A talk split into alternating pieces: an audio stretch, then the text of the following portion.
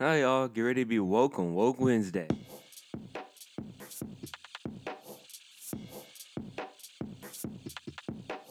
Welcome to IntelliGoji with Tracy Browder, where together we will disrupt educational normalcy. Uh, Y'all, I always say I'm so excited, but gosh, I am really, really excited today. Um, this is Woke Wednesday. It's actually the first episode of Woke Wednesday. And today we have with us the one, the only, the Staff Room Podcast, The Drive with Che and Pav, Hurricane Che. I could go on and on and on. So, what's up, Staff Room po- Podcast? Hey Tracy, how are you? Hi, great. Tracy. Hey, Che. Hi. So glad y'all are here. Let me do a quick introduction um, about Che and Pav. They, they first of all have hearts of pure gold. They are the most genuine, passionate, electric, on fire for education and helping others. Um, two of the kindest people I've ever met. And believe it or not, we've only met on social media. And that's the beauty of education and these these new um, digital professional learning networks. And that could be a whole different conversation. So Che and Pav are um, the world's first. Can I? Is that an accurate statement? I think it is. I think Very, so. ed- very. That's so awesome.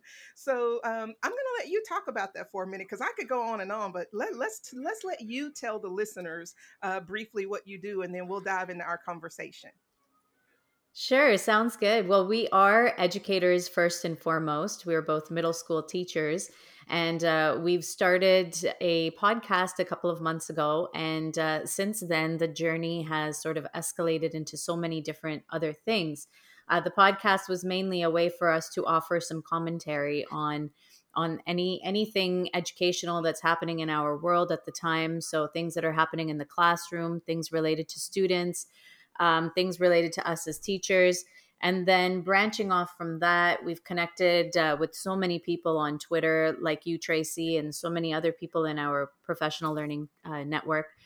And then we started the drive, which is, uh, you know, through Voice Ed Radio with Stephen Hurley. And, um, you know, it's a, it's a morning radio show uh, where we are able to introduce some music into the mix while we talk about education. And, and that is in itself pretty innovative, I think, because uh, we haven't come across anything like that. So I think you're, I think you're right with that statement that it might be the world's first. So uh, it's a it's a fantastic morning show, and uh, we we offer so much in terms of educational conversation, just related to current events.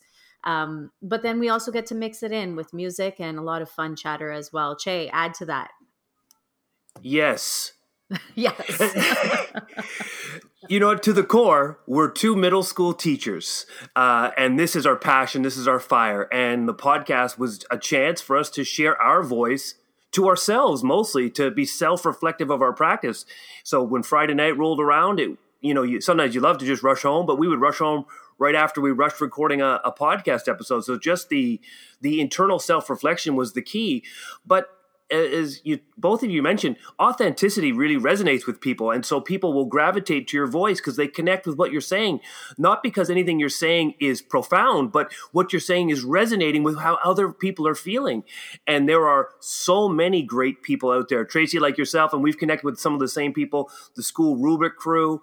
Um, the voice radio they pick up on that authenticity and then they thrive with it so the the drive Pav, you were very generous to say might because Stephen Hurley's told me there is nothing like this out there. There's nothing more. It's an original project. Is it in depth?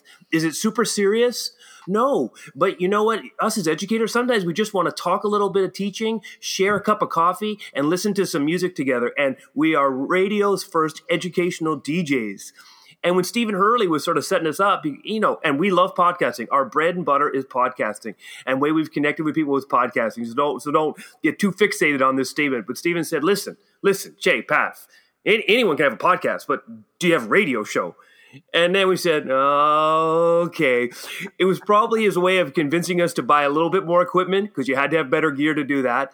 But that Right. that's been our journey. It was teaching, self-reflection, podcast, people connect with what you're saying. And then by networking and being authentic, so many great people come out and say, I'd love for you to try this. How can I support? How can I do this? Even if I think of the school rubric connection, every time we talk with them, it's always, how can we support you? It's always the first question. How can we support you? Yeah. Stephen Hurley, how can we support you? So we can say we're the drive. We're not the drive. We, we just run the mics. Like right. to get set up for that, Stephen Hurley drove down to our school, gave us equipment, gave all the, the right tabs on what to buy, and then we were ready to go. So yeah, Pav, you nailed it. That's been our journey. We're two teachers that podcast and have a live radio show, and we're having a great time connecting and building and, and um, just giving our, our, small little voice to education and then hearing other everyone else's small little voice. And then all those small voices they build to something so much more impactful. You're so right. You know th- this whole thing you mentioned several things that i just love both of you. Um, it is the authenticity it is um, just being real and, and speaking from our hearts and I, I do feel like that's what that's what resonates with people and and you also nailed it we're standing on the shoulders of some strong, big hearted people. Uh, the platforms that we've been blessed with um, literally blow me away. Sometimes I'm sitting in my office and I'm just smiling, and somebody will walk in the door and they're like, what is it? I'm, mm-hmm. I'm, just, I'm thankful. I'm happy. I'm thankful. I'm overjoyed. Like literally, sometimes I'm just in awe. Um, so we, we just have to keep amplifying those voices and also giving the platform to other people and you guys are excellent at sharing your space and bringing others up along with you so i applaud you for that um, you know uh, we're going to get in our conversation but i have to say this too one thing that I think is really special about um, the drive with Che and Pav on Voice Ed Radio is oftentimes if if if a husband and a wife are not both educators, like I, I'm a teacher and my husband's in insurance, I can't always come home. I can't really. If I if I come home and try to talk to him about work, I have to build this whole story, you know. But with with the drive, you're connecting educators across the globe and we all get each other we all get it there, there's no explanation you know we you give us a theme like balance was last week and and it's a good way for all of us to share what we're feeling. Like mine was under pressure, and and if people are just stressed or chilling, you give us that platform to express how we feel. And, and we all understand and we get it. So I think that's the beauty of, of the drive with Che and Pav. So Thank you guys. Now, listeners, you can see why they are the first guests on Woke Wednesday. Uh, strong vision, strong passion. so let's dive into our topic today. I want to talk about the revolutionization of education. And I don't know why that resonates with me so deeply, other than the fact that here's the way I see COVID 19, and you guys can, can piggyback and say what your perspective is. I knew when when we were approaching spring break, that's when the reality started setting in that we knew COVID 19 was really becoming a global global pandemic we knew that it was going to affect every state, every country, every province. We, we knew it was going to have those global impl- implications. Wow. So we started seeing the reality starting spring break that we likely were not going back to school. So there was this when the decision was made, there were so many emotions. It was like we were almost thrown into pandemonium and panic. And then we had to kind of figure it out. So there's all this adrenaline and there's all the figuring out and then there's the emotions and then there's grief and then there's reality there's all these things that we are still experiencing in real time but it's almost june and in a couple of months school will be starting back again so how do we how do we come off of this emergency crisis mountain that we've been on and get ready to transition into the beginning of learning for students? Um, because right now we're this happened a couple of months at the end of the school year. So if, if there was a silver lining in it it was that that we've built relationships with kids. We, we've established the trust. We we've poured into them a lot um, but but the beginning of the year brings a totally different set of factors to consider so with all of those factors to consider learning in a new way because I don't see us going back. can you share with us some insight and perspective and and and guidance on all of that? How do we make sense of that? That's a it's a very interesting question and it's very deep because it does require a lot of different perspective to I think to be able to really fully encapsulate what all of that is going to look like. Um, you know, something that you mentioned was you know the stages of grief and i think that we're all experiencing that loss right now. And uh, and and the way that stages of grief work it's not you know like a linear set that you go through and then and then you're finished with grieving. We're cycling back through these stages of grief as we go through the process. And so we're going through a lot of change. And every time there's you know new things being thrown at us like you know um, the possibility of not going back to the normal classroom setting in september um, that kind of throws us back into those stages of grief once more. And then as you come out of out of that um, you sort of have to establish what it could possibly look like. And so i think it's important for us to recognize that those that cycle is going to continue even throughout the summer and it may possibly still be there in september. But i think that we all recognize that now is a great time for us to start having that conversation about what should we expect in September? And you know if if we're not all going back at the same time or if we're you know going to have our our desks spaced out six you know six feet apart and and we're not going to be moving around the school very much like how is that going to look? And we've seen different places around the world that have started to implement some of these strategies and i think it's going to be important to see what other places around the world are doing and what they're finding success in. And something that um, has really been you know working for us is being connected to educators around the world and participating in professional development sessions where um, you can hear those perspectives in real time to really be able to you know wrap your mind around what what it's going to look like and what can we possibly try and where it's going to go from here. So I think the emotions, the roller coaster is still pretty, you know, it's it's going up and down all the time and we're still going through those stages, but but I think we're doing the right thing in talking about it and possibly coming up with some uh, with some solutions or some strategies um, in the now that we can possibly put to use in September. Right. Che, what are your thoughts? I always agree entirely with Pav. Um, because that's that's what the hurricane does. Well, that's what you, you know, have to do. Does not mad. Yes, yes, yes.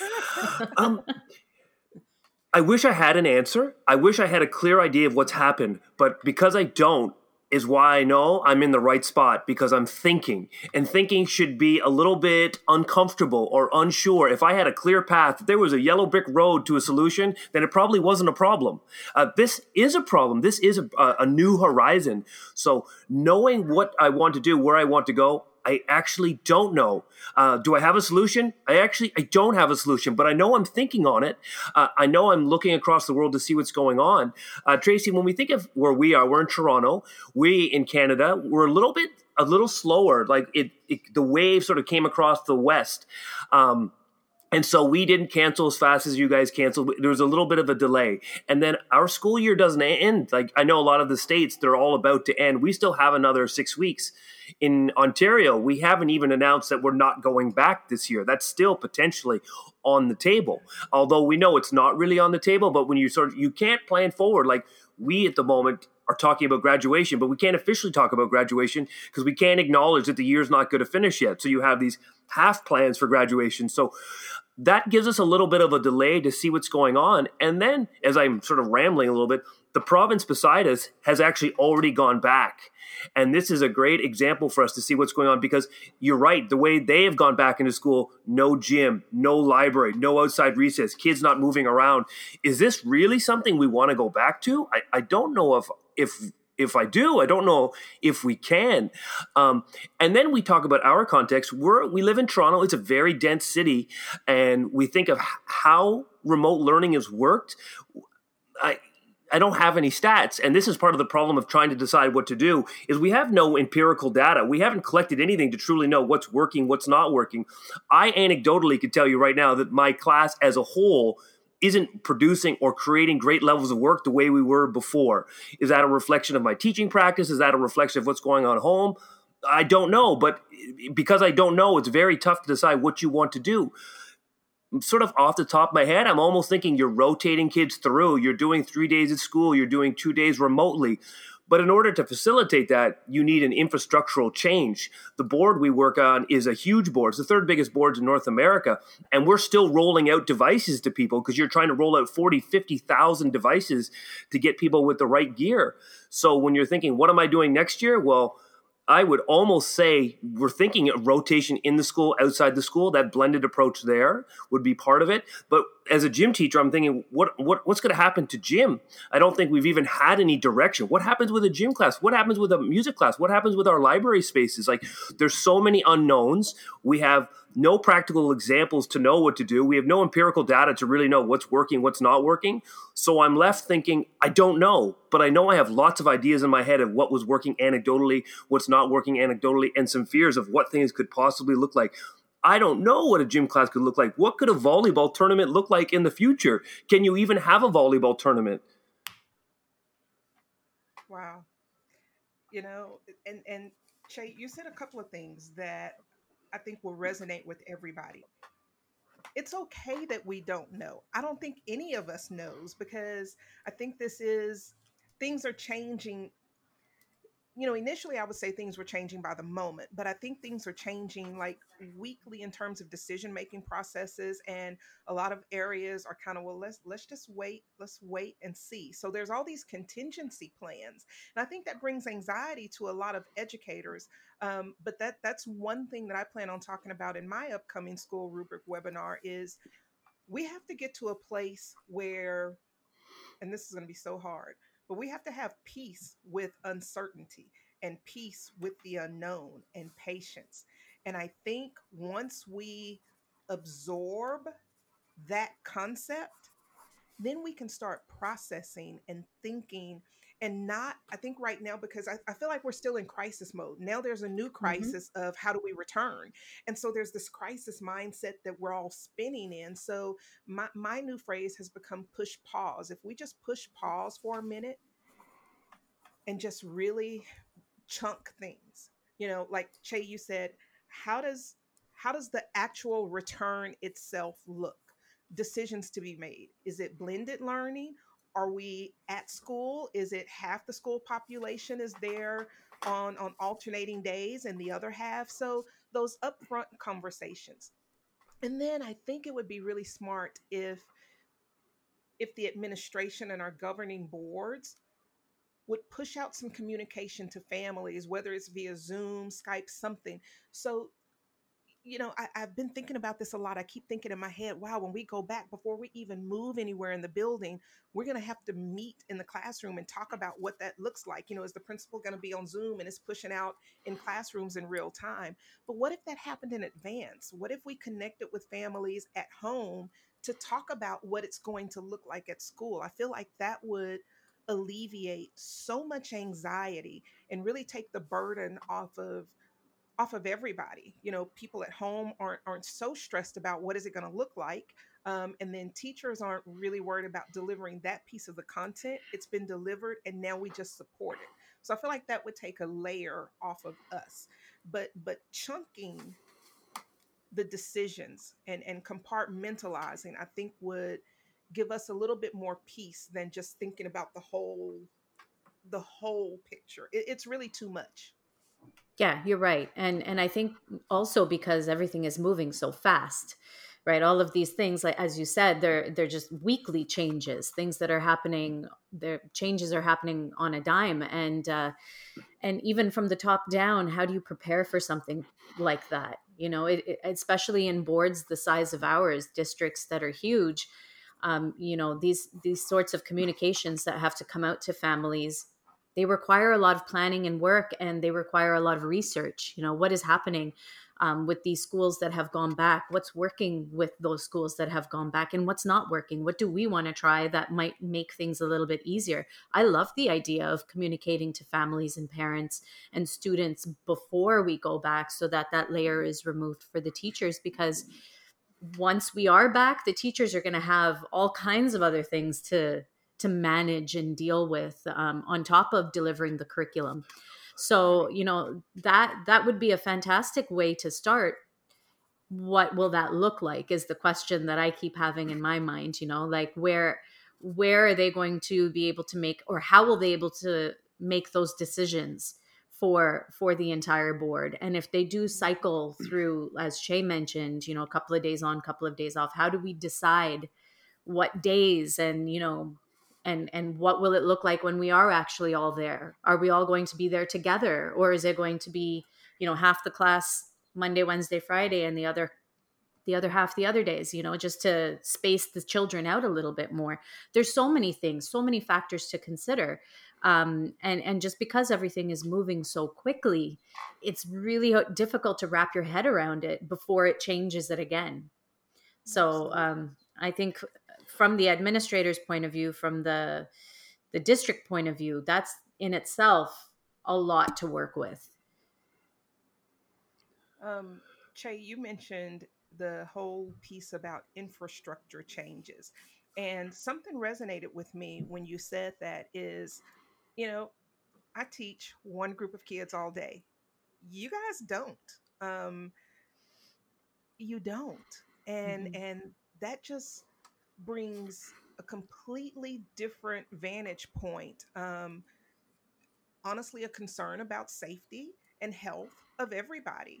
Um, so, so what do those rotations look like? Is it, I mean, do kids not have certain classes every day? Um, how on earth do we make all of these decisions in such a short amount of time?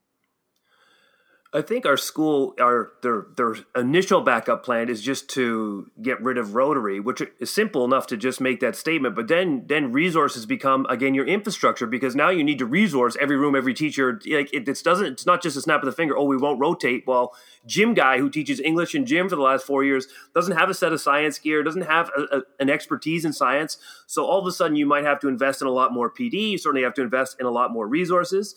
Um, if I double back. Um, I'll think of myself as Dennis Rodman because often he'll comment on stuff that the interviewer hasn't actually asked him.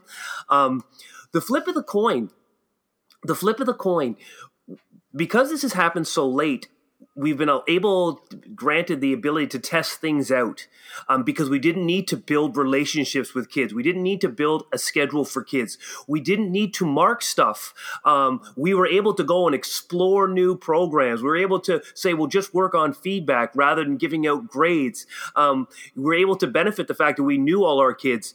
So even the evidence we're pulling up here isn't authentic because we're going to start next year completely fresh. Where are we really not? Are we really going gradeless? Because I think I know in the in our board we haven't been. There is no grades. There is no assessment. Right? You can only improve your your mark um, basically through anecdotal and observational work but we're we're granted this ability because it's so late in the year. Because if it were to go wrong, we have a foundation of marks and standardized tests and assessment. So the flip of the coin is everything that made it easier uh, for us to transition now is all eliminated next year, and yet no one knows how to do that.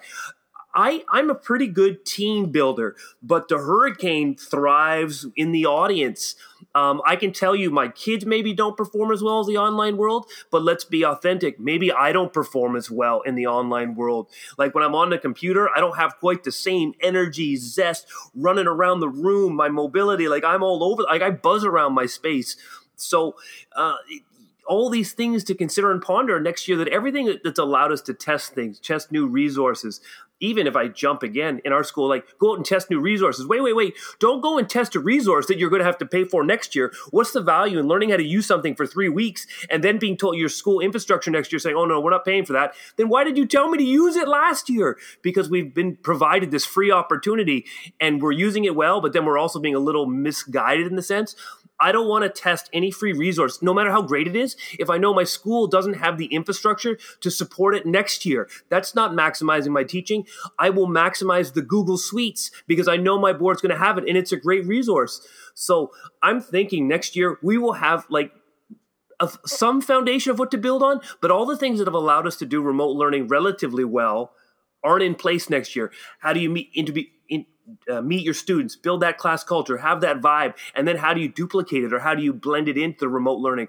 I don't know what a class would look like if I were to take my students that are coming into my room next year that I don't really know all of a sudden, and then I want to facilitate this remote learning. Like it works because of all the work we've done beforehand, but if we're not granted that opportunity, again, what's the solution? Oh, I have no idea what the solution is. I just know I'm thinking, and I know my thought is making me all over the place, and which is a good thing because that that's what I want. I want to be thinking, but it's the flip of the coin. Like there's so much that is so new next year for remote learning, and everything we've learned in this brief month or two months is not totally authentic to what it's going to be like to start a year in a remote environment.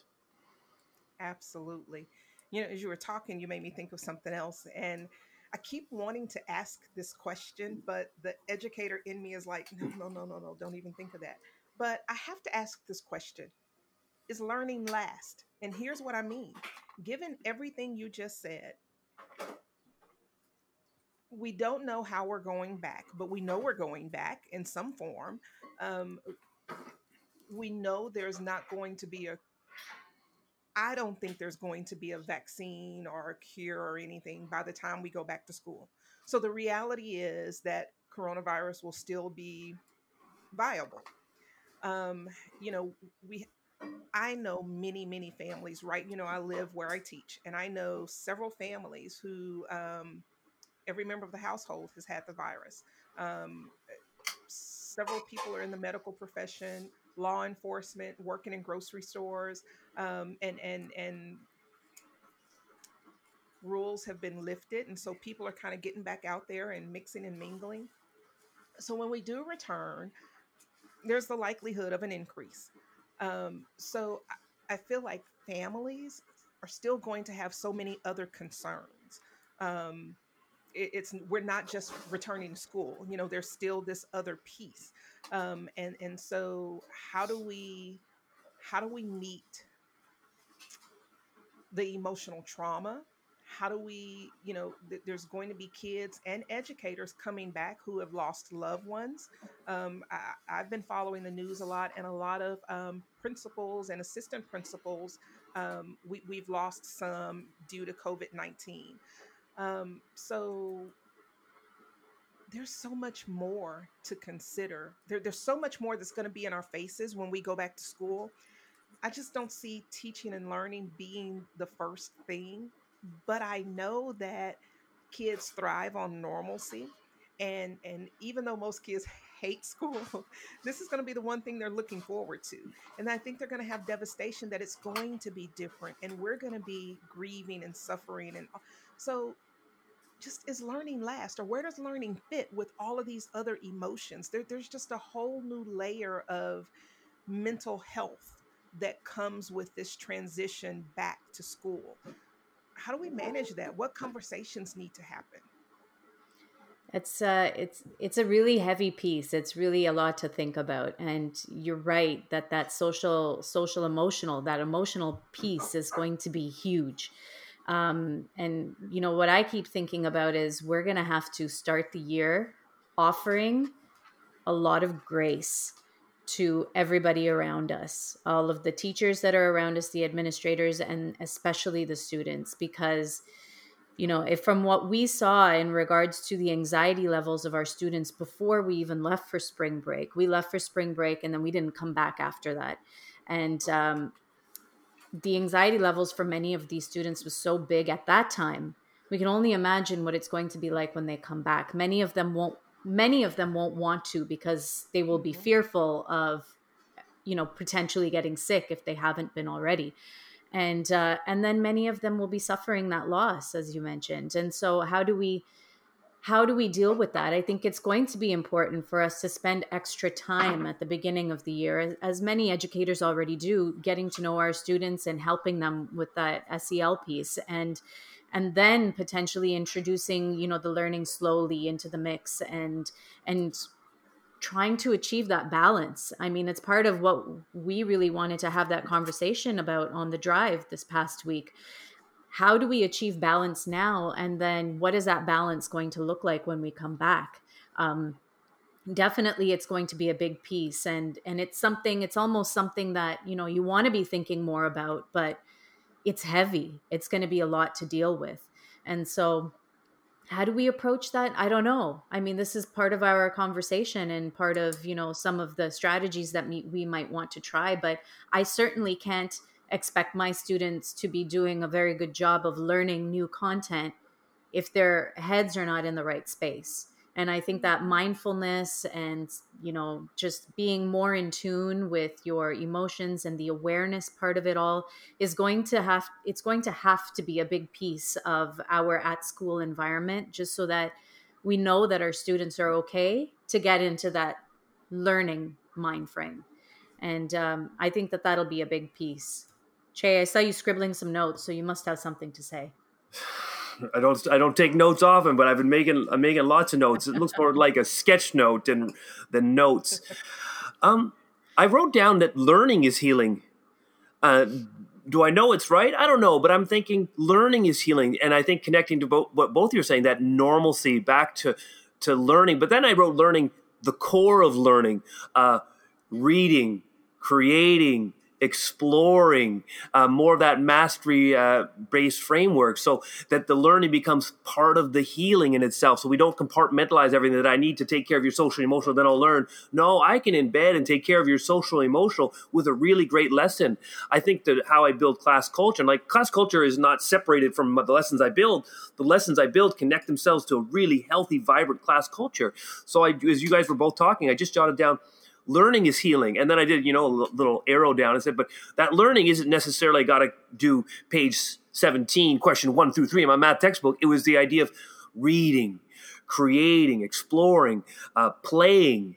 Uh, now, how that looks, I don't know, right? There's so many things to consider. But when I thought about, you know, what's that return to normalcy, I had that in my mind. And then, of course, context always matters and Pav, you and I know in our community, you, you, like you don't want to overstate. Our kids really are fearful. Our kids, I think, a big majority of our student population lives in a house or an apartment that houses their entire family, aunts, uncles, grandparents. That's the majority of our community. And so when they come to school and they're fearful of COVID 19, it's not so much that they're fearful, they're fearful for their family. They're fearful for the people that they know they're in contact with.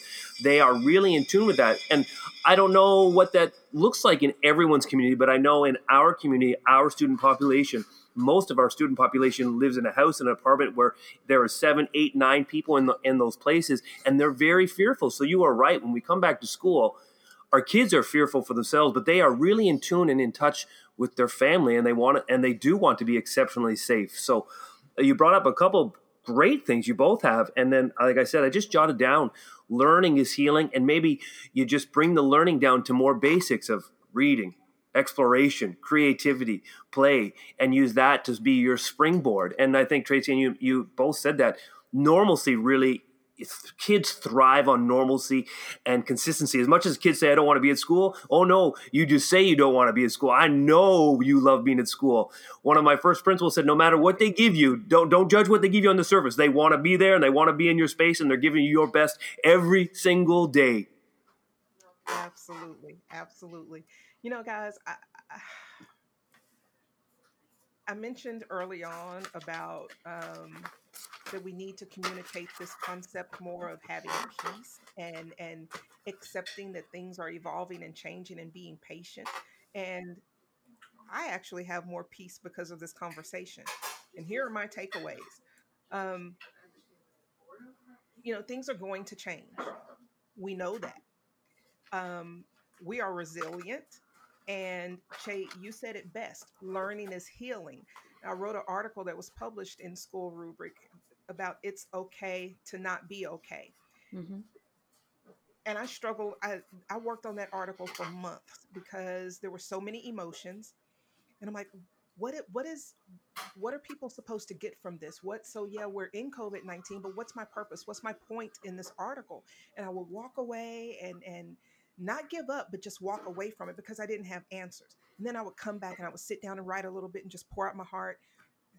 I'd hit that same roadblock. I'd walk away and come back. And then I kept pushing. I kept pushing. I never gave up. And then finally, one time when I sat down, oh, it just flowed. And I got all the way to the end. And at the end, I was talking about resilience and not giving up. And yeah, we have pain. Look it in the face and go ahead and realize and acknowledge and give it its credence. And then how do you move on from that? And so mm-hmm. I look back, that whole article was about going through pain, but not staying there, being resilient because of the pain. And that's exactly what we're experiencing right now. This has happened. We're going to move forward. This is how we're going to move forward. It's going to look different, but together we can do it. And I think if we just embrace that mindset, we'll all be okay. Agreed. I don't know. Just such peace. That's all you got, Pav. Is I agree. Like there's a lot, so much to. There's so much to just absorb on that. Like just yeah, there's a lot. It's just the idea. I you know as you're talking, I put it down into gym guy terms, and you're and you're speaking. I'm drawing connection, right? What can I connect to that, that puts the message to me? And I think of Star Trek Five. And Pav's like, what? Star Trek Five? Star Trek Five, where Captain Kirk goes, I need my pain. I don't want you to wave it away with a magic wand. And you were talking, I was thinking, yeah, like the pain, the suffering, the and I don't want to trivialize it, but the the angst actually pushes me forward. It drives me forward. It gives me something to know I want to overcome. So, you know, as a student, you know, how do I cognitively know how I understood? I made that quick connection to my little Star Trek movie, and then I bring it right back here. Is that everything that we go through, I don't want to just get rid of it because it it propels me forward. I know when I go back to my space, go back to my teaching, I've accumulated a vast array of new tools to be a better teacher in the remote world. Mm-hmm. And I probably never would have got there if we hadn't gone through these struggles. And so when you mentioned that, I made that ridiculous, you know, connection, but then brought it back here that there are benefits to going through the pain or, or, having a bad lesson or not being able to connect with your kids. It refined the type of feedback I was giving. It refined the activity that I was just doing in my class. I refined it to do it remotely. I've learned how to use Screencastify. I can get on a Zoom call in 30 seconds. Six months ago, I would have said, Zoom, pardon me, I'm out. Someone just take notes for me. So, you know, Jay, and the, the same thing that you just said about us it's true for our kids too. They've been yeah. resilient and don't even realize it. Like boom, you know? Yeah, they have. They've picked up on uh, on all of the changes and they've adapted their their own lives despite what their environment might be like at home because we don't know. We don't know. We can't we can't control that environment. Mm-hmm. Yet they've been able to do that and they have been thriving just as much as we have. And so, yeah, you you said it perfectly. I did say just agree because right as soon as Tracy finished talking, uh, everything froze on the screen. So I thought, oh boy. um, so don't worry, Tracy. I'm used to Pav panicking all the time when the tech doesn't work. Gym guy becomes tech guy in a when something's not working. Oh yeah. You know, Next time that happens, I'll document it. And I know you guys don't, so well don't videotape it. Listen when we have, you know, the little glitches and stuff. So I know exactly how you two are going to respond. That's kind of why I just hung back a little bit.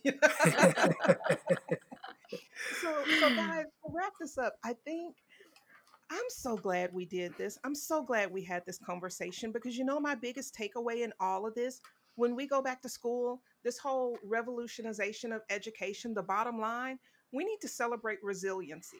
Yeah. That's exactly. It. That's our focus, not not just staying in the space. Yes, the, the emotional trauma, the social emotional learning, all of that's real. But by celebrating the resilience, we acknowledge the struggle. Mm-hmm. And that's how we move forward. Of course. Yeah. Yeah.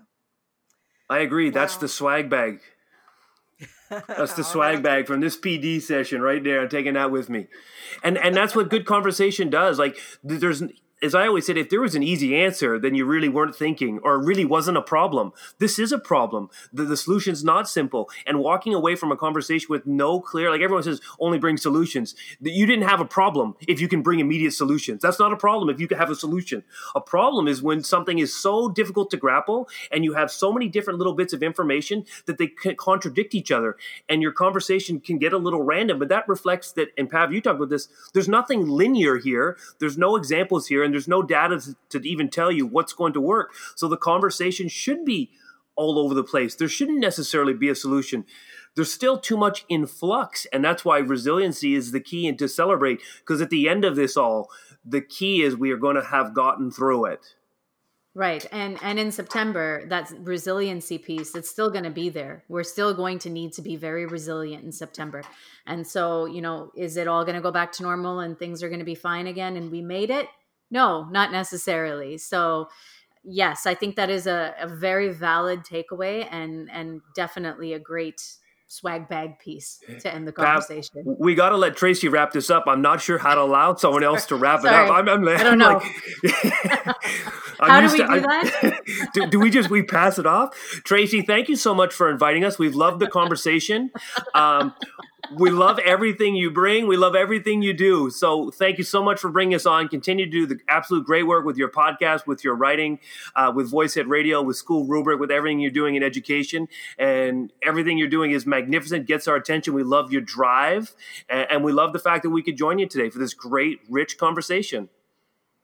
Thank you. And I am like crazy excited that you guys are my first guest on Woke Wednesday. We've been listening and talking to Che and Pav, um, the world's first educational DJs, and you can check them out every Friday morning on Voice Ed Radio. And um, Che and Pav, tell us how we can access Voice Ed and listen to you guys. So, Voice Ed Radio, uh, they have an app and they have a website where you can listen live. So, the app is available in the Apple uh, App Store and also on Google Play. So, you can get it onto any of your devices. Um, you can also listen live right from the Voice Ed Radio website as well. On Twitter, we are, um, you can find us at the Drive Voice Ed and uh, our pinned tweet has all of the links to uh, to listen to us live. And on the website, you can also access our last ten archived episodes. If you like us enough, you can go back and listen. Not if you like us enough, you will like the episode enough to go back and listen to the archived episodes. Absolutely. um, guys, we before we close out, um, this is to the listeners. We encourage you to definitely follow Che and Pav. Jump in on the drive. We have such fun on Friday mornings. There's a coffee crew on Twitter, and we keep it lit. Uh, so, so join the party on Twitter too. And we also encourage you to check out School Rubric. Their website is schoolrubric.com, and they're also um, active on Twitter every Saturday morning they host um, um, a webinar, except on Thursday, May 27th. Yep, that's correct. Thursday, May 27th is going to be the first evening webinar, webinar and I'm the lucky girl that gets to present there. So um, we'll just keep pushing information out. And you guys, listeners, we'd love to have you continue to join us. Che and Pav, thank you so much for being the first guest on Woke Wednesday. And we'd like to thank you for joining Intelligogy, where together we will disrupt educational normalcy. Until next time. Thank you for listening to Woke Wednesday on Intelligogy, the podcast.